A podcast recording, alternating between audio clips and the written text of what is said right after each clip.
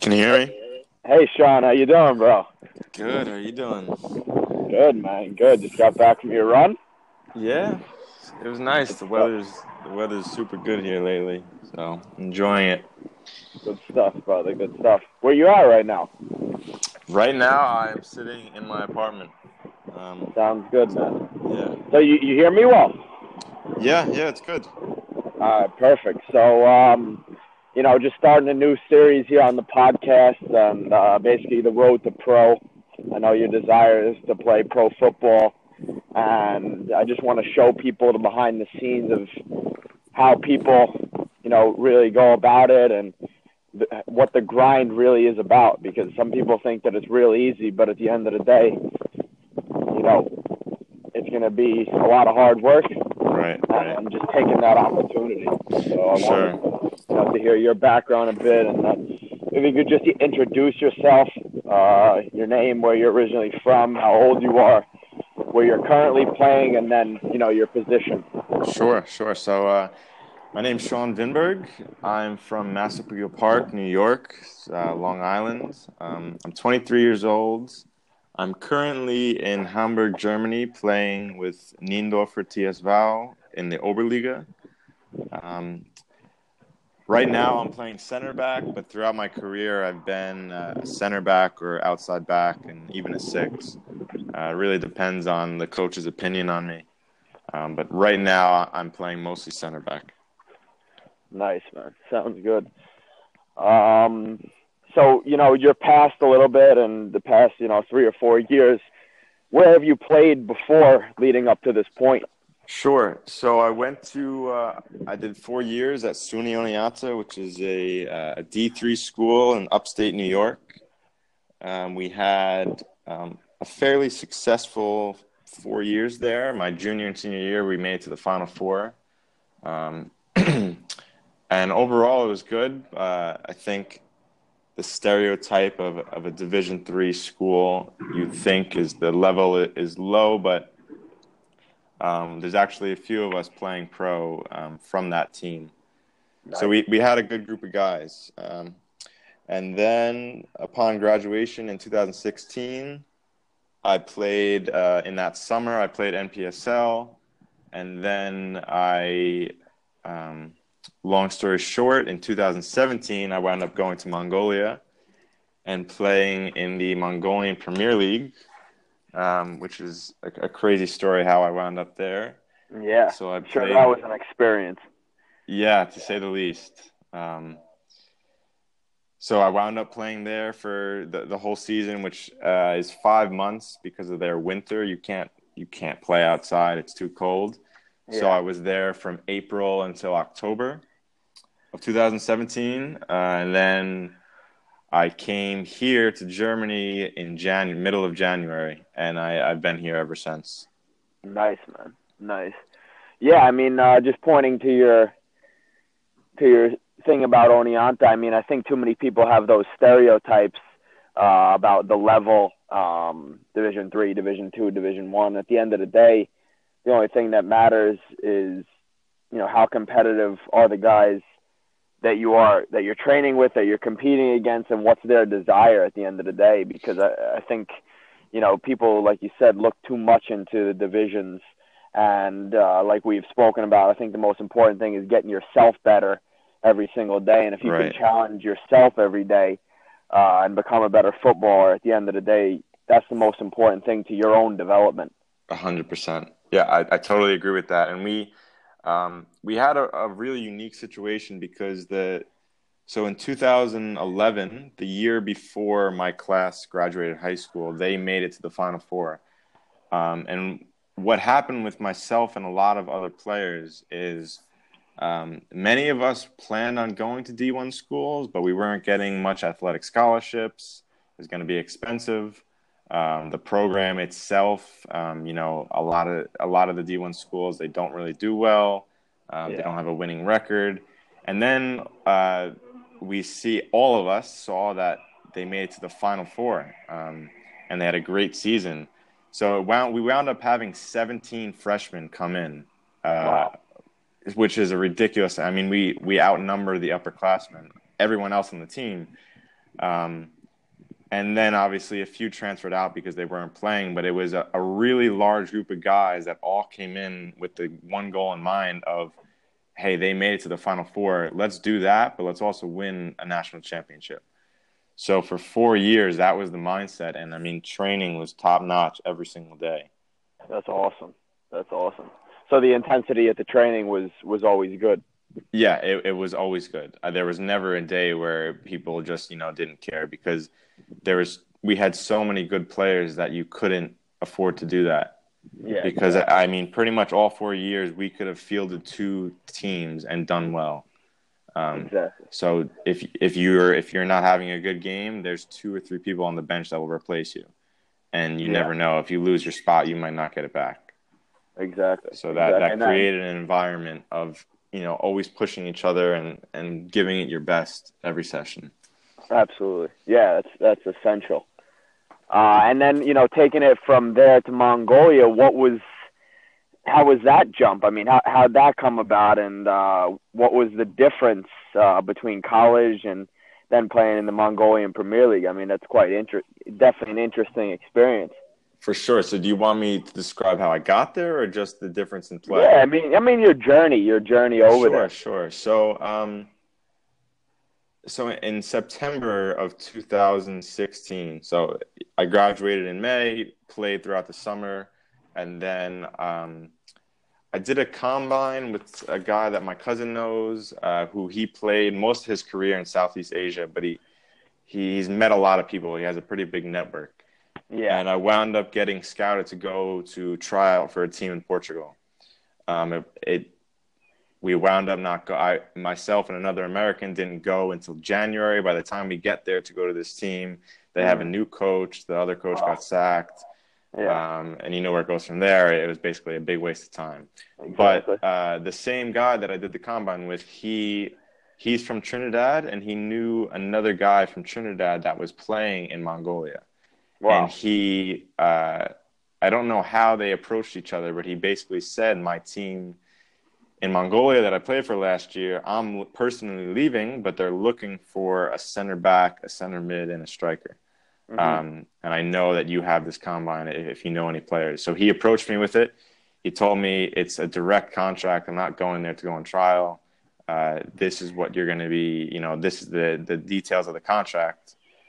And my response was, I want to go to. This was in November, so I want to go to Portugal first. If that doesn't work out, then I'll take it because I wanted to get my first professional season in, and I didn't want to just skip a season and stay in New York and play.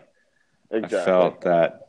I mean, it's obviously I could have never dreamed of going to Mongolia. I mean, I don't think anyone could imagine that. Yep. But it was an experience to say the least. Yeah, and like you said, you know, sometimes you got to take what you can get uh, in this world of football. You know, like you said, sometimes there's a lot of promises being made, and then at the end of the day, like you said, the coach ends up leaving. Uh, the board ends up leaving. They end up not giving you as much money as they said they were going to. Right. Exactly. Uh, that that leads to other things, and I think obviously it was definitely a smart choice to go over to Mongolia and play because it, it you know I'm sure it got you out of your comfort zone. Yeah, it definitely did, and then it also, I mean, living in a country like that that you I mean it's probably one of the few on in this planet that you can't really find much about the country by googling it. Yeah. Um, Google Translate Google Translator doesn't work for the language. Wow. Um, so you're going into something that you really have no idea about, other than there was another American player that I spoke to and the guy from Trinidad before I went mm. to have a yeah. little bit of an idea, but they can't tell you much because you have to go there and experience it yourself. Absolutely. Um, so living there is unique, but at the end of the day, you're playing you're playing football, you're playing soccer. It's the same game. Yeah. Um, and they have their different ideas on how to play, but it, it all is the same thing. So mm-hmm. I mean, you learn football terms and communication on the field. That that's easy, but the rest of the language, I mean, you pretty much don't pick up anything.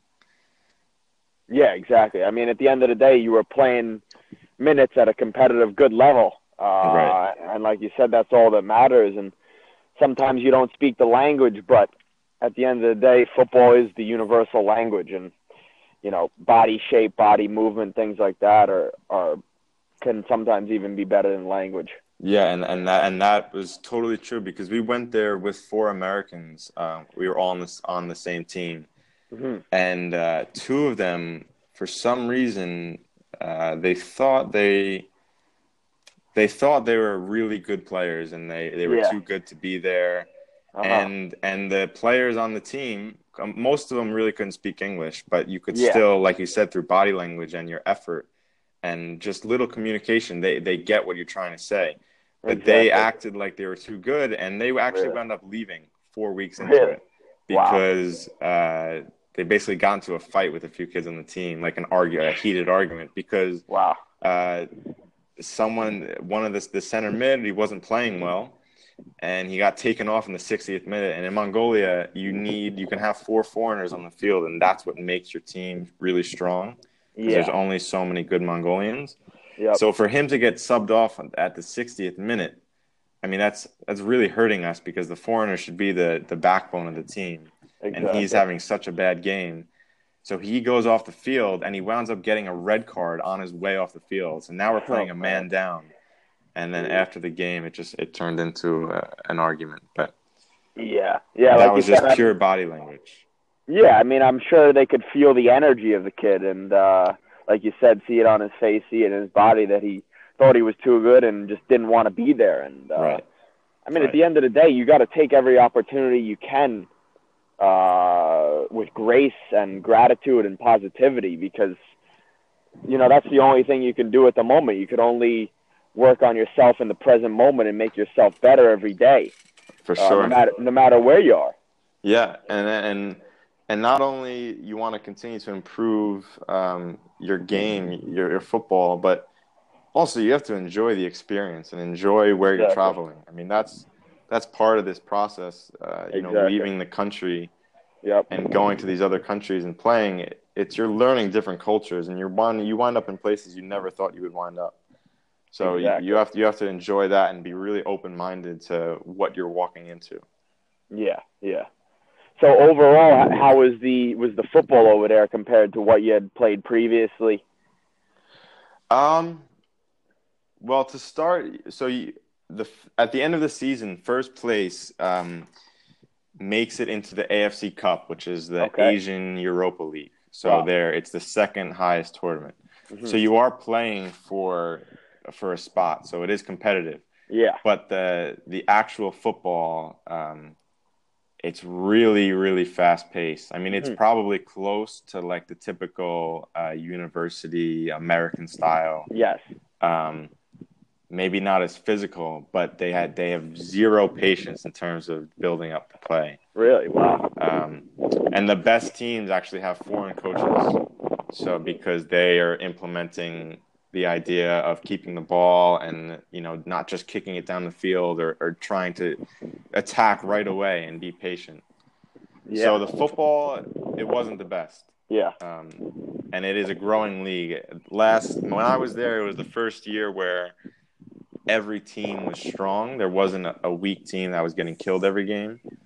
Um, but before that, before 2017, there was always one or two teams that were just terrible. Yeah. So the it's it's in the ground stages still, but I think five ten years the league will be uh, quite good because you have that AFC Cup spot, mm-hmm. and I don't know too much about it, but I'm I would imagine it's probably the easiest financially uh, league to get into the cup.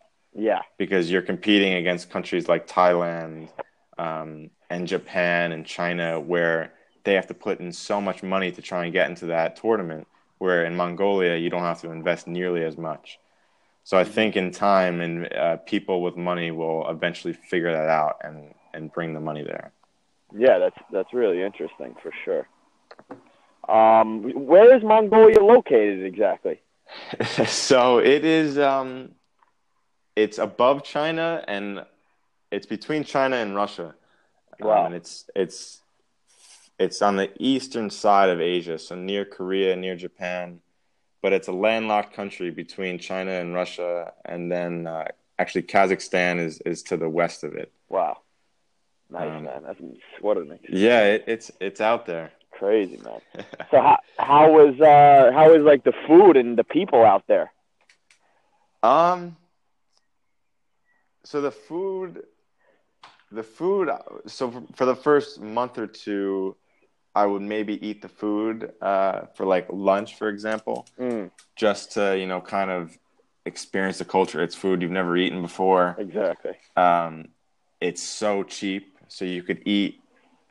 You could eat a full meal. Like you're, it's more food than you need to eat, Yeah. and it it cost like a dollar. wow. Crazy. Um, so I mean, it, that was that's crazy to be in a country where everything is so inexpensive. Mm, But after that, I mean, it, it's not. It's very like greasy and oily. Um, yeah.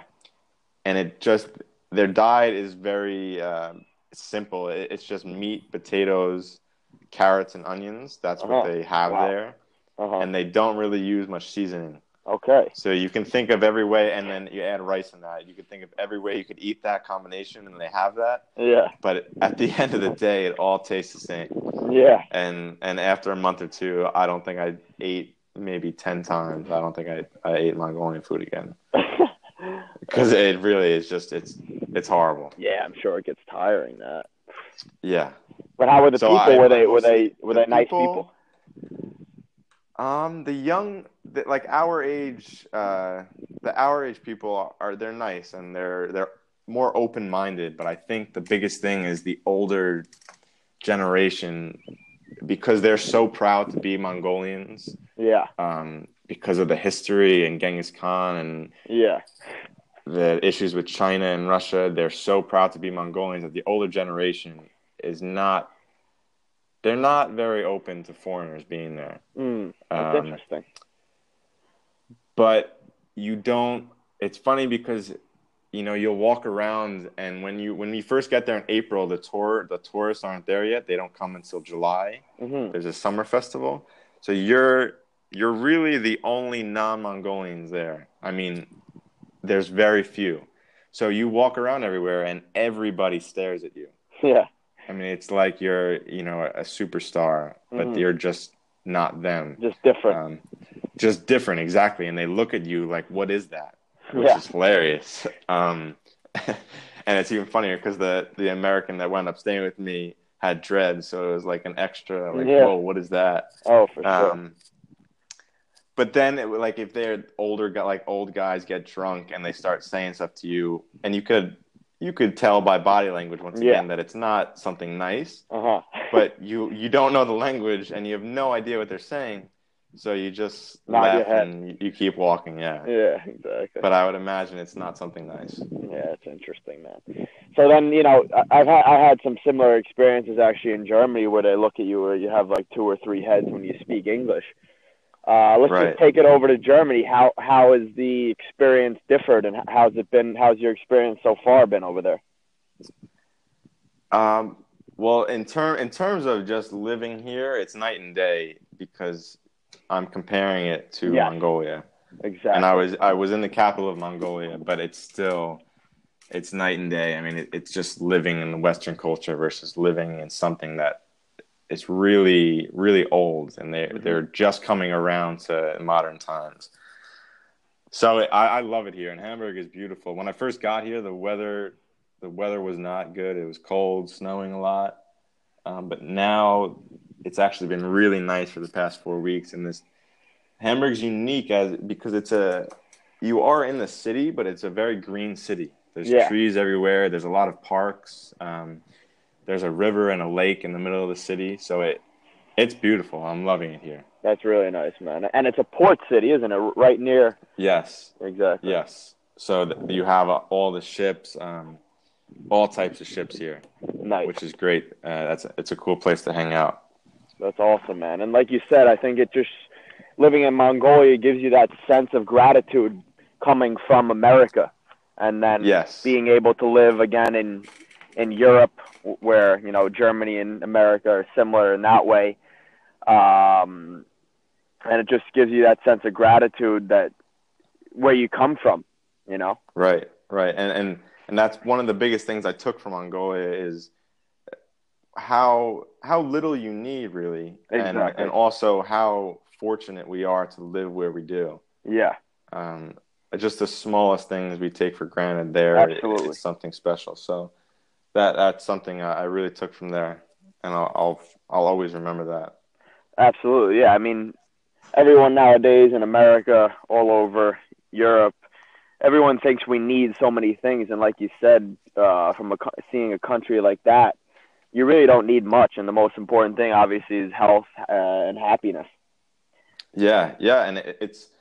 I mean, there's so many little things, and I have a many. I have many stories, but one thing is like, so uh, you're in the capital, Ulaanbaatar, and Mm, it is it's it is more modern than you would imagine. It is an upbeat city, yeah, but uh, for every it's split up into districts. You can consider it like a village, and for two weeks in the summer, every district it, it's a it rotates, but every district loses hot water. wow, So for two weeks, I'm I'm showering with a bucket, wow. having to heat my water up. Oh I mean, man, just little things like that that it's just normal for them, yeah, but we take it for granted that we just turn on the hot water and it's there. exactly. but- no, absolutely. But there, it, it, I mean, it's something that is really prized. And then I'm, I'm showering with a bucket, which is ridiculous. But yeah. hey, it's part of the experience. Exactly, man. Exactly. So if we could just shift the topic to- a little bit to motivation, because I know obviously, you know, there was this, it's the same for me, not coming from America with uh, you know a huge name being drafted. It's it's kind of it's tough in the beginning, and we'll, we'll always be tough. It's a struggle to play Yes. out here and keep grinding every day, going through the ups and downs and the obstacles.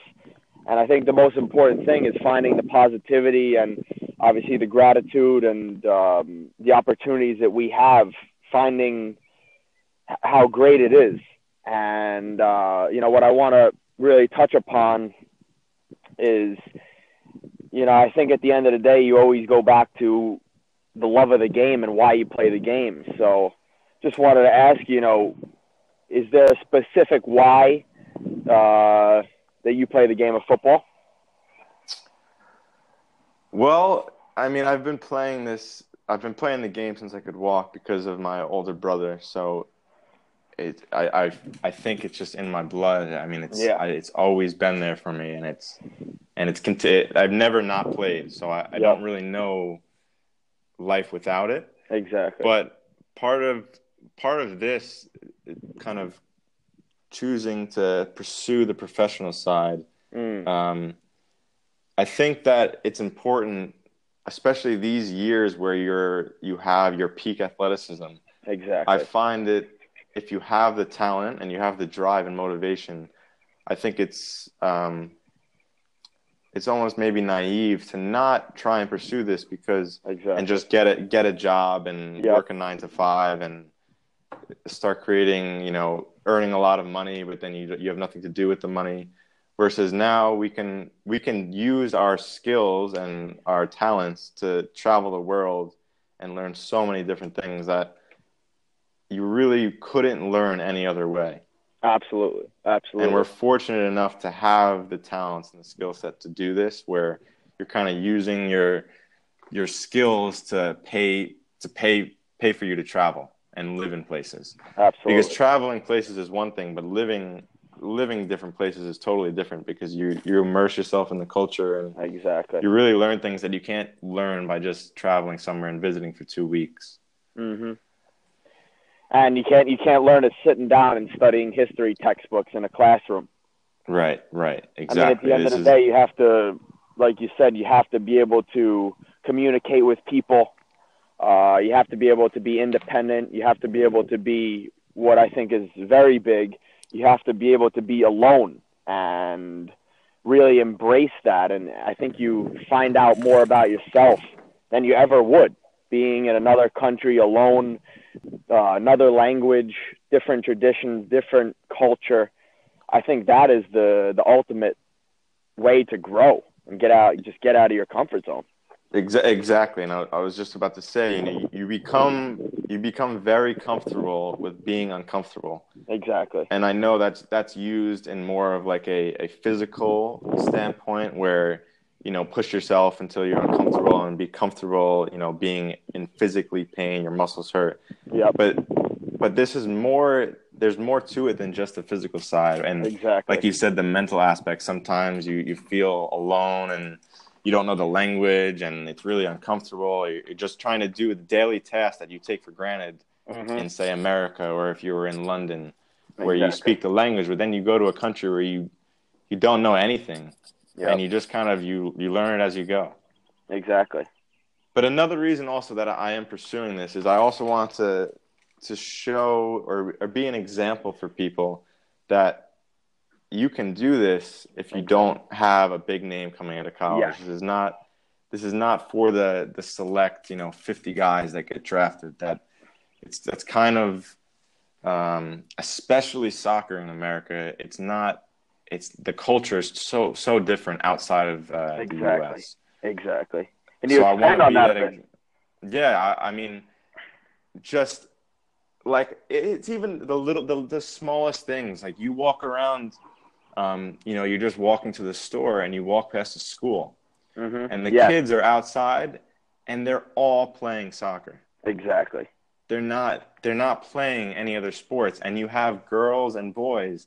They're just all chasing one ball around, and there's like 50 of them Yep. and they have these like metal goals and they have clay fields or just a cement field Yeah. and they're having the greatest time Yeah. and you see that everywhere and then you also see old men but in a men's league out of shape and out of uh, you know they they have no it doesn't seem like they'd be able to play soccer yet Mhm. they're out there you know communicating and, and organizing thinking they're in the bundesliga Exactly. but it's it's just the culture. They think that they think that's where they are, yep. but it's a to, it's a totally different culture. Mm-hmm. I mean, it it's hard to explain because it, it wasn't like that in Mongolia. But now that I'm in Europe and and in Germany, where it's life, like Yeah. one of my friends said it best: even if you don't like football, you know about football. Exactly. Exactly.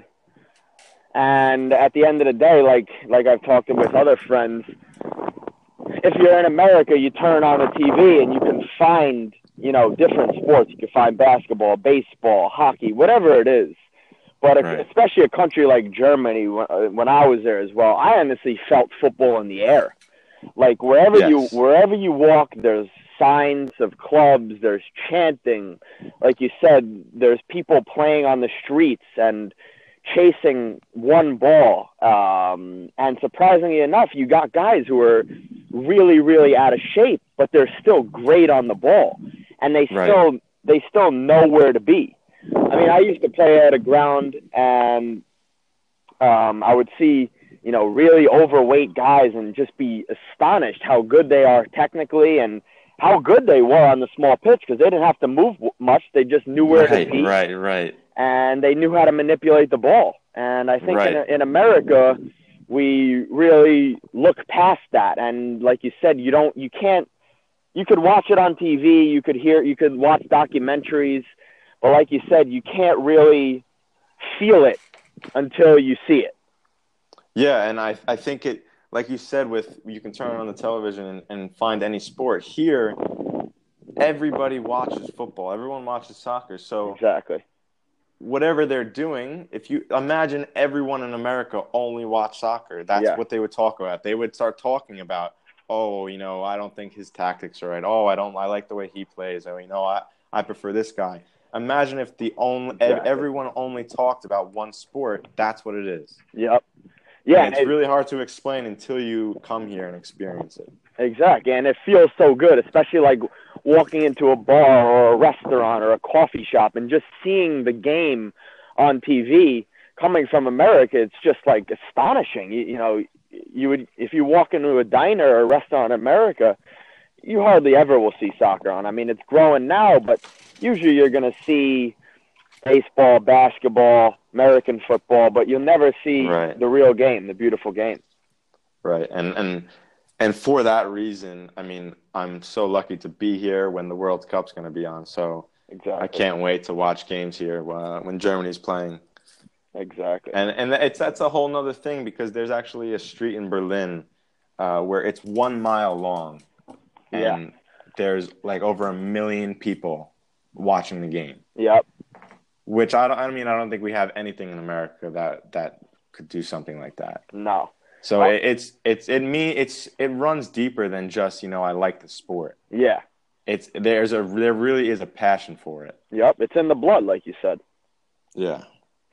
Hundred percent. Yeah, man, that's fantastic. Um, and then obviously, you know, there's, you know, people think that the road to success is just linear, and you know, we both know that it's not. There's going to be so many Yeah. ups and downs, and sometimes you got to take one step back to take two steps forward. And you're going to run into politics. You're going to run into a lot of bullshit. But at the end of the day, the most important thing is just to keep going because that, you know, that's the only thing you can do. And what I want to know from you is how, like, how do you remain positive and remain, you know, motivated through the ups and downs of the journey and the ups and downs of the game?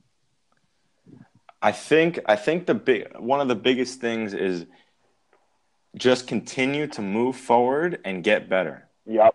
And if you can keep that mindset consistent, what happens that is out of your control or what happens that you know you did it didn't go the way you planned it. If you can keep that that basis, that foundation of just keep getting better, keep improving, keep learning, um, that will kind of steady you through the ups and downs because there there's going to be plenty of times where it feels like what am I doing? Why am I doing this? Yes. Um, but then you you wait an hour and that goes away and, and then you realize oh I love doing this. hmm And I think if you just keep working hard and keep moving forward and learning and always be open to learn from everyone. Yes.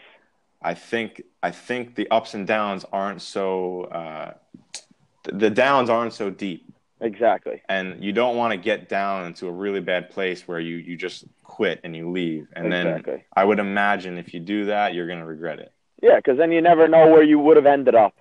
Right. And uh, I think a lot of people that I've spoken to, um, you know, like when they take this journey, like me and you have, you look back at your friends and you see them on Instagram and Snapchat story, having fun, cracking beers, whatever they're doing with a ton of good-looking girls. At the end of the day, for me, I think that gets tiring. I think you know, chasing this dream and chasing what you really love is what it's all about. right. And obviously, for me, social media can be used in, in a variety of ways, but sometimes the negative aspect of it is you can start comparing yourself to others.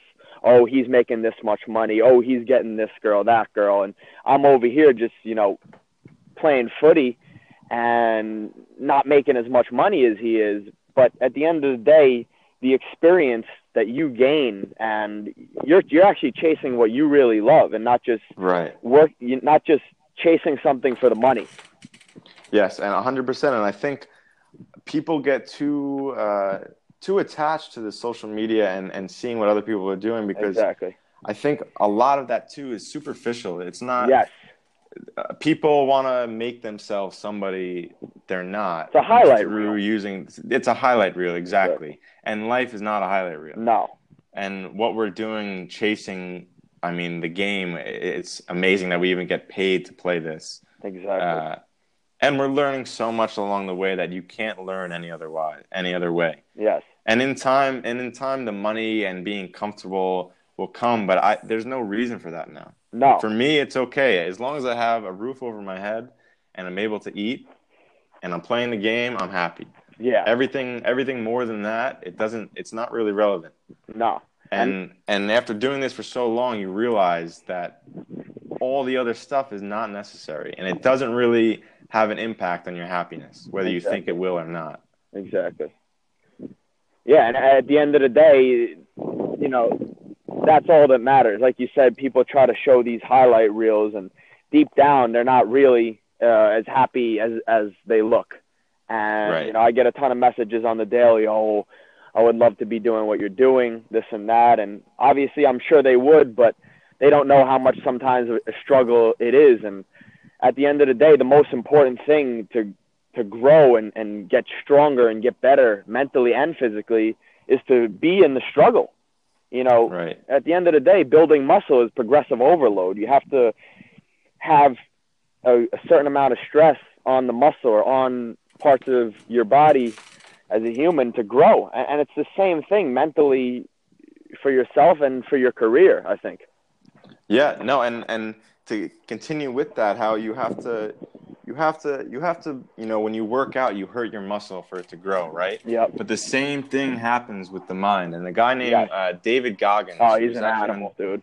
Joe rogan's podcast yeah. he talks about he does things that are really difficult and that he doesn't like to callous his mind. Yep.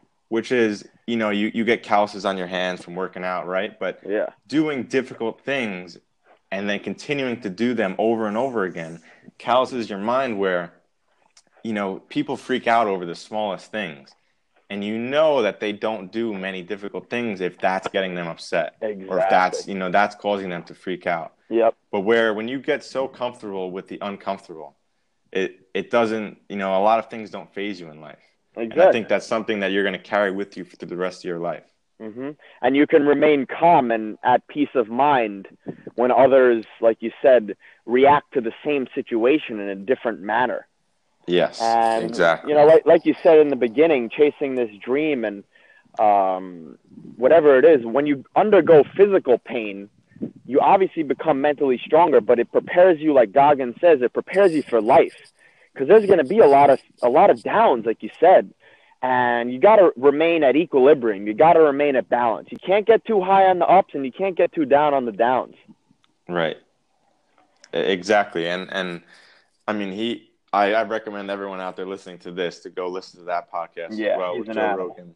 But you know, one of the things he said that really stuck with me is he said, "Be uncommon amongst uncommon people." Exactly. And so don't don't just be uh, you know don't be moderate. Don't be like everyone else. Go out go out and be unique. And exactly. then once you once you become unique and you find yourself around unique people, now you have to be even more different than them. Yeah, exactly. And it never and it never stops. No, it never does. And it's a mindset that you that that's just how you live with. It's it's a mindset that is not just focused on soccer, not just focused on one aspect of your, of your life. It's it's the entirety. Exactly, and that's the that's the macro of it all. That's the whole journey. Exactly. Yeah. yeah. Absolutely. So, so touching on Goggins, that motivates me to talk a bit about your training.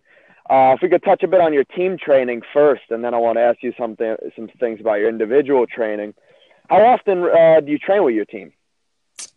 So we train three to four times a week. Mm-hmm. Um, this this uh, season was a little unique because of the winter.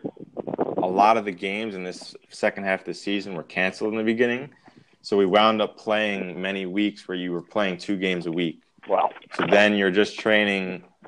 You have three training sessions, but really two are hard training sessions. The third is something light before a game. Yeah. Um, which, you know, we're used to training a lot more than that, but mm-hmm. I think it is kind of normal here. Exactly. Um, I think four four to five is probably more normal, but uh, the training, the actual training sessions aren't so uh, intense where you're you know you're exhausted at the end of it. Not every training session needs to be like that. Exactly. Because you're preparing to be fresh for the game and if you absolutely. do that on every training session you wind up not playing your best in the game. Absolutely. Absolutely. And yeah at the end of the day i think that's the most important. Like you said being fresh for every team training so you can perform at your best and you know you can be starting on the weekend so you can move up. That's that's the main goal and right. like you said, as a team, every guy, you know, the coach needs to make sure that every player is fresh to make sure that his team gets the three points on a weekend because that at this level, that's how he keeps his job. Yeah, that that's how he's getting his paycheck is is how many points the team gets. Exactly. Um, so that that's definitely something new that where we come, uh, you know, we come from university where you're training five days a week mm-hmm. and it's intense every single session. Exactly. That's something eh, here in Europe. I think it, it's they really focus on not overtraining. Exactly. No, I've noticed keeping I've noticed players that, fresh. Yes, I've noticed that big and um, noticed it most last year.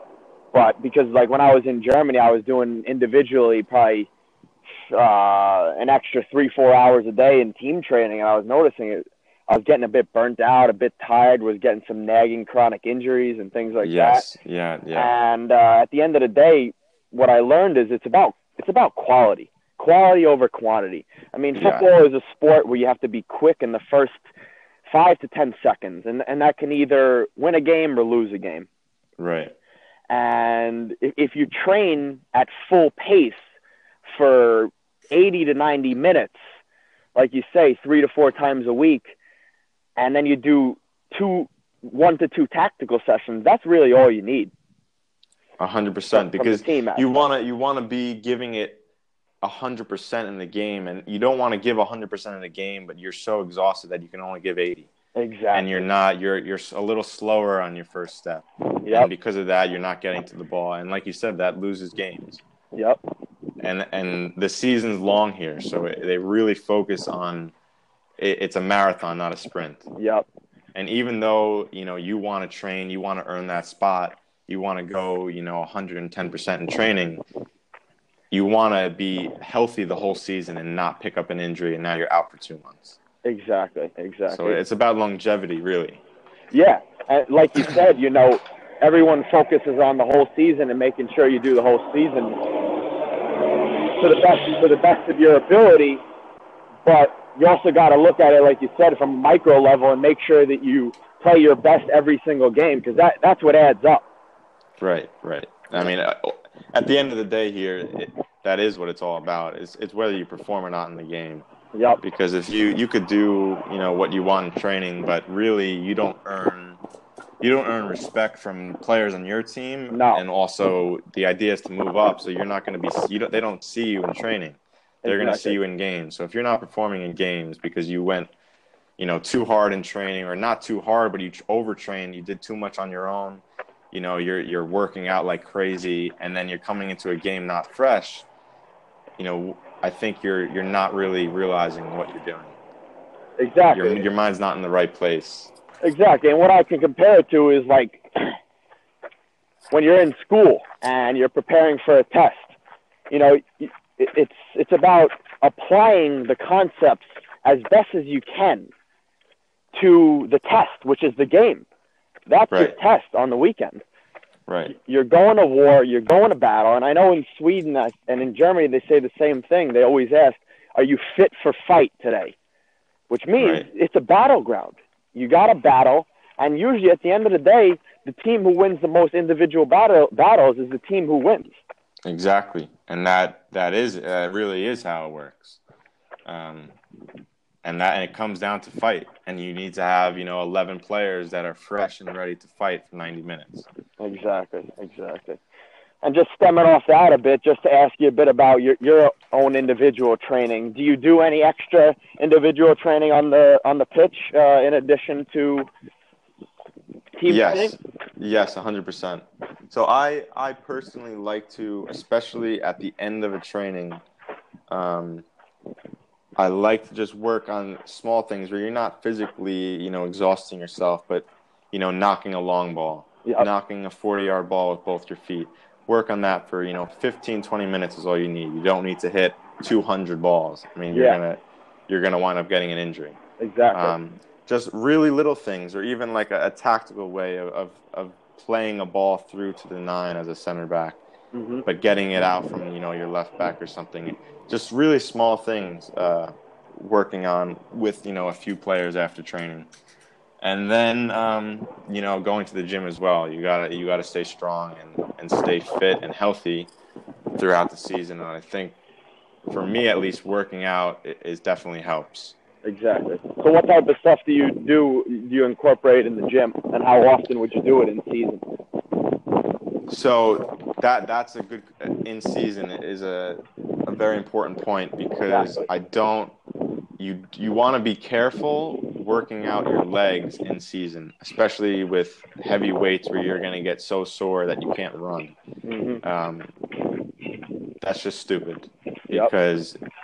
Sure you just you know you did a great squat and deadlift workout, but now you can't move for five days and most likely you have a game coming up.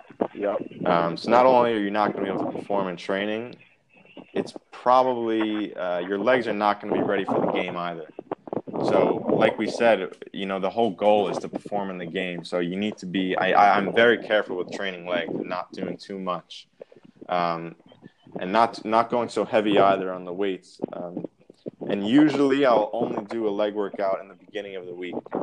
That way, come game time, my legs are recovered and fresh, um, because that is the goal. And then uh, core, core and upper body. I mean, core is is super important. Um, upper body as well, I, I think, is important to have. And then just staying flexible and stretching and of foam course. rolling and, and, keeping your keeping your muscles uh, healthy. Of course, man. Not great point on that. Great point on that. Like you said, in season it's about maintenance and it's about staying free of injury because that's the most important thing. We want to stay on the pitch, and like we said before, that's how you move up and that's how you progress in the game. You perform well on the weekend. Exactly, and and you need to stay healthy to do that. Of course. Man. So you know, people have their own ways of doing it, but that that for me is how I stay healthy. Exactly. And just listening to your body, you can tell when you're doing too much.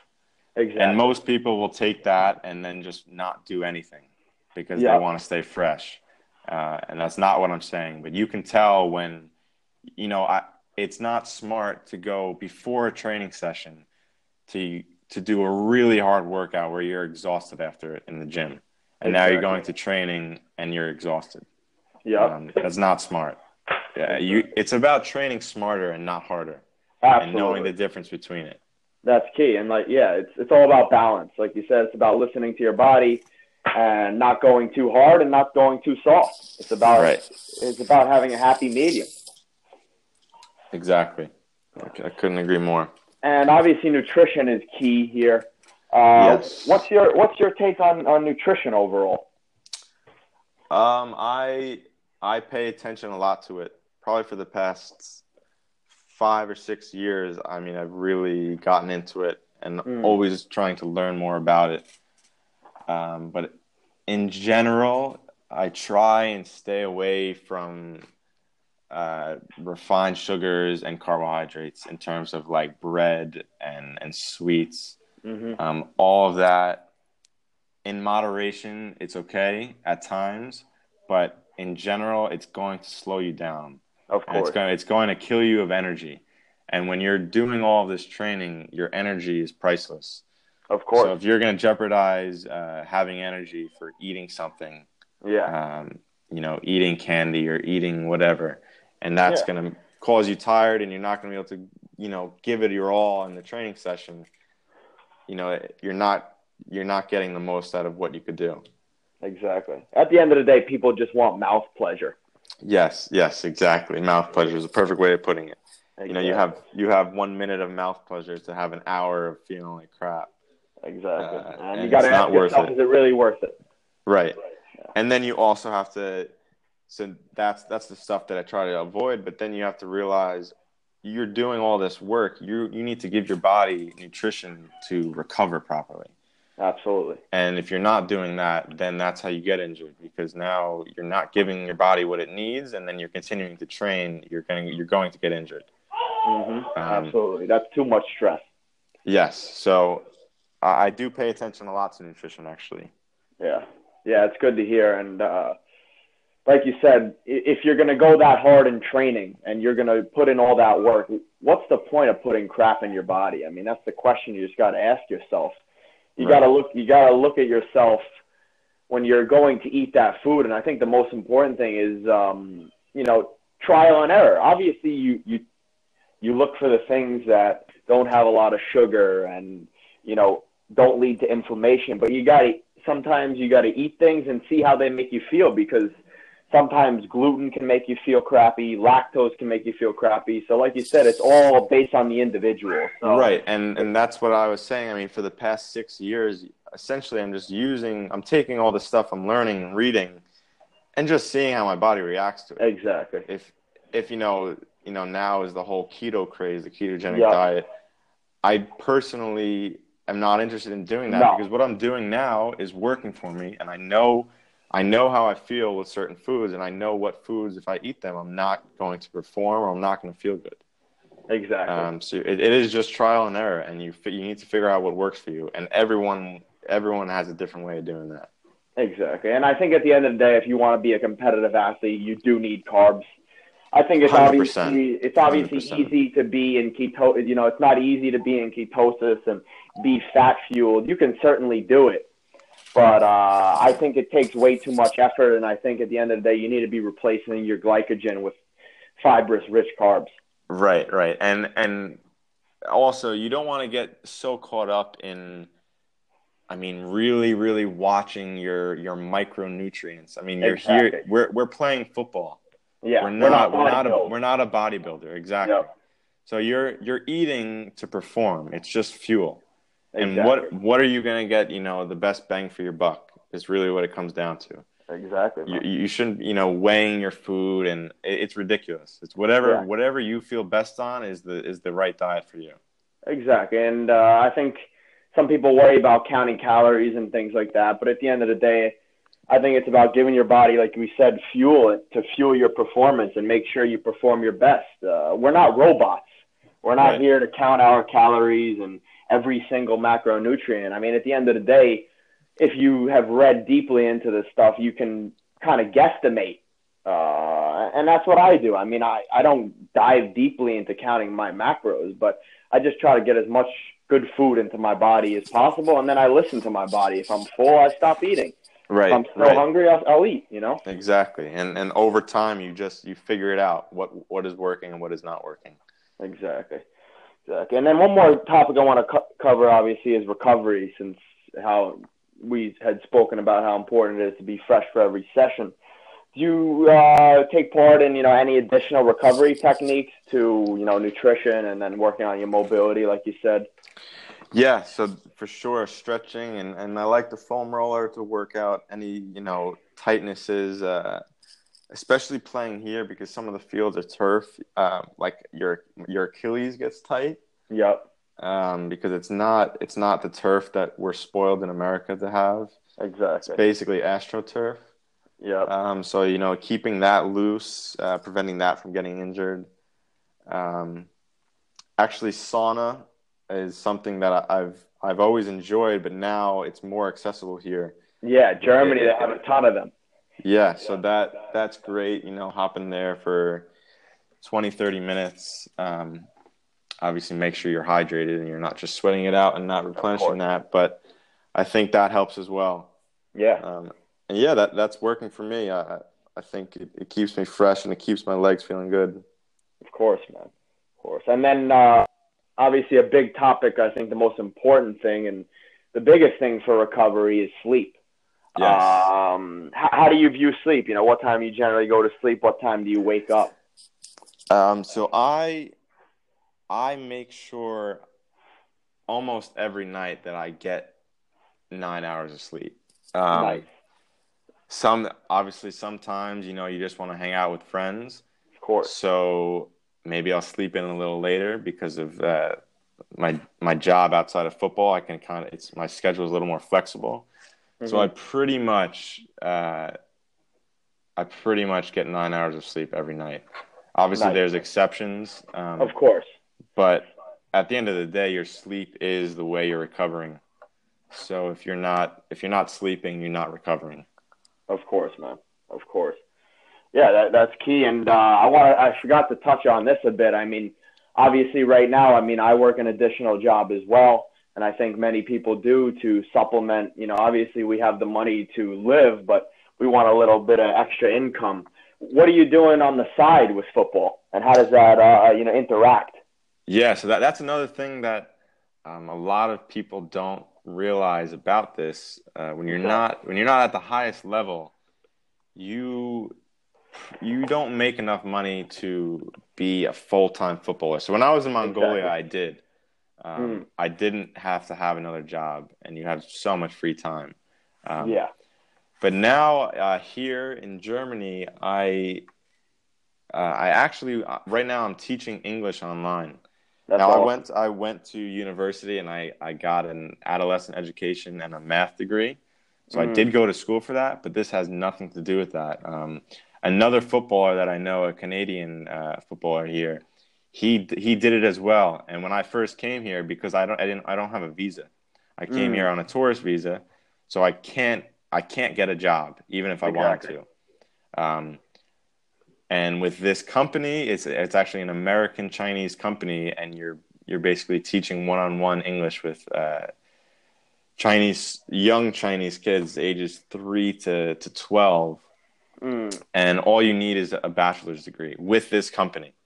Wow! So uh, it just happened. It, it, worked out that I did have an education degree, so um, you know I, I can I can work more if I want to. You know I'm basically sought after because I have the the teaching degree. Yeah. Um, but yeah, so I do that to make extra money because I need it. Um, yeah. I know this is not the ideal situation that people think, but it's part of the journey, and I know exactly. that uh, you know in a year, a few years, it's going to work out where I don't need to mm-hmm. do this. But for right now, it's what I have to do, and you just have to adjust, exactly. and, and you make it work. If you really, if you really want this to work, you can make it work, and there's many ways to do it. I didn't know anything about this whole teaching online thing. Mm-hmm. Um, and that's and, part of building good networks and good relationships. Right, exactly. And that's just, you know, always asking. And really it is for this, it's it's one of the best jobs you can have because it has nothing to do with visas, whatever country you're in. All you need is Wi-Fi, that's and awesome. you can work, and you're getting paid uh, through the state. So it has nothing to do with the visa. So really, it's actually a great job for this but I would have mm-hmm. never known if I never met this Canadian guy. Exactly, exactly. And just uh, touching off, you know, some closing remarks. Want to know if you can give, you know, a couple tips, two to three, to any young footballers or anyone out there who's chasing the dream. Any anything you would you would like to tell them? Yeah, well, one one do it. Don't don't hesitate to do it. I think I think a, a lot with this is you you are trying to set up the perfect scenario and the perfect situation to go to. Mm-hmm. But actually the the best advice and even here in Germany I can speak of if you're here, if you just fly over to Germany, um, you can really just go to clubs, uh, like the lower league clubs, and they'll let you train. Exactly. They'll give you they'll they it might just be one day, but they'll they'll let you train for one day. And if mm-hmm. you're ready, if you're fit, if you're sharp, and you play well, well, you might have just got signed after a few days of training. Of and it doesn't it doesn't take much. So don't you know don't stay in the states and trying to set up situations from you mm-hmm. know five thousand miles away because most likely it's not going to happen if you do that. Exactly. But I think just take a chance and make it happen. Yeah, like you said, you never know. You never know what's going to happen, right? Um, and then also be uh, be open to learning new cultures and also adjusting to wherever you are because if you uh, are kind of closed-minded in that sense of like mm-hmm. you know I'm a, I'm American this is just how I yeah. live I only speak English if you the little efforts you make to try and speak whatever language or wherever you are or just trying to do things like they do it you actually earn a lot of respect from yes from even your teammates. And at the end of the day, for you to get signed to a team, it's not just if the coach likes you, but he also asks the players, "Hey, how mm-hmm. you know mm-hmm. how is he? How is That's he when when we're you know I'm we're waiting for a drill? You know what what is are you guys getting along with him? Is he a nice guy? You know that's that's also a part of it.